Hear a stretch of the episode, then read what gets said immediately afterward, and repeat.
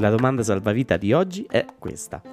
Che cosa si intende per concetto di nobile semplicità e quieta grandezza?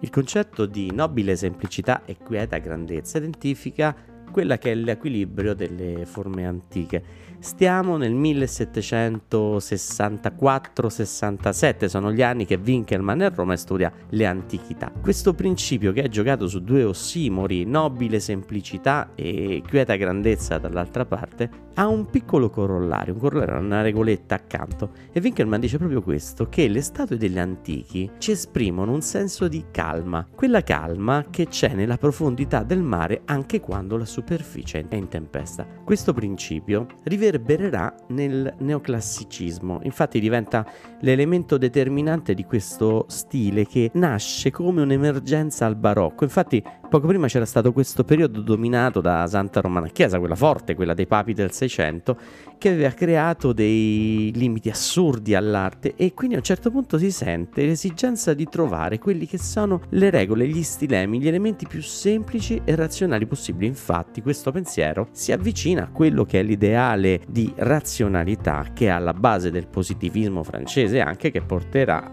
alla redazione della enciclopedia e comunque tutti quei moti che poi dal 1789 verranno dopo su quelli che sono i principi fondamentali dei repubblicani francesi. Un buon esempio che aiuta a spiegare bene questo concetto è la bellissima scultura di Canova che rappresenta Teseo che ha appena sconfitto il Minotauro. Vediamo un concetto importante che emerge quasi successivo a questa impostazione di nobile semplicità e quieta grandezza, ovvero il concetto di exemplum virtutis. L'eroe, un momento in cui vince contro il Minotauro, non sta là ad esultare, ma anzi si riposa stancato, fermo e ci dimostra quello che è l'atteggiamento dell'uomo razionale. Quindi non invece agisce contro la creatura appena uccisa, bensì medita su se stesso. Vedete, dentro Teseo c'è l'adrenalina che cala dopo la battaglia, quella calma apparente della profondità del mare che noi invece vediamo tranquillamente, mentre l'interno, la profondità dell'eroe è completamente in tumulto per la gioia, per la vittoria, per la stanchezza, per tante piccole cose che però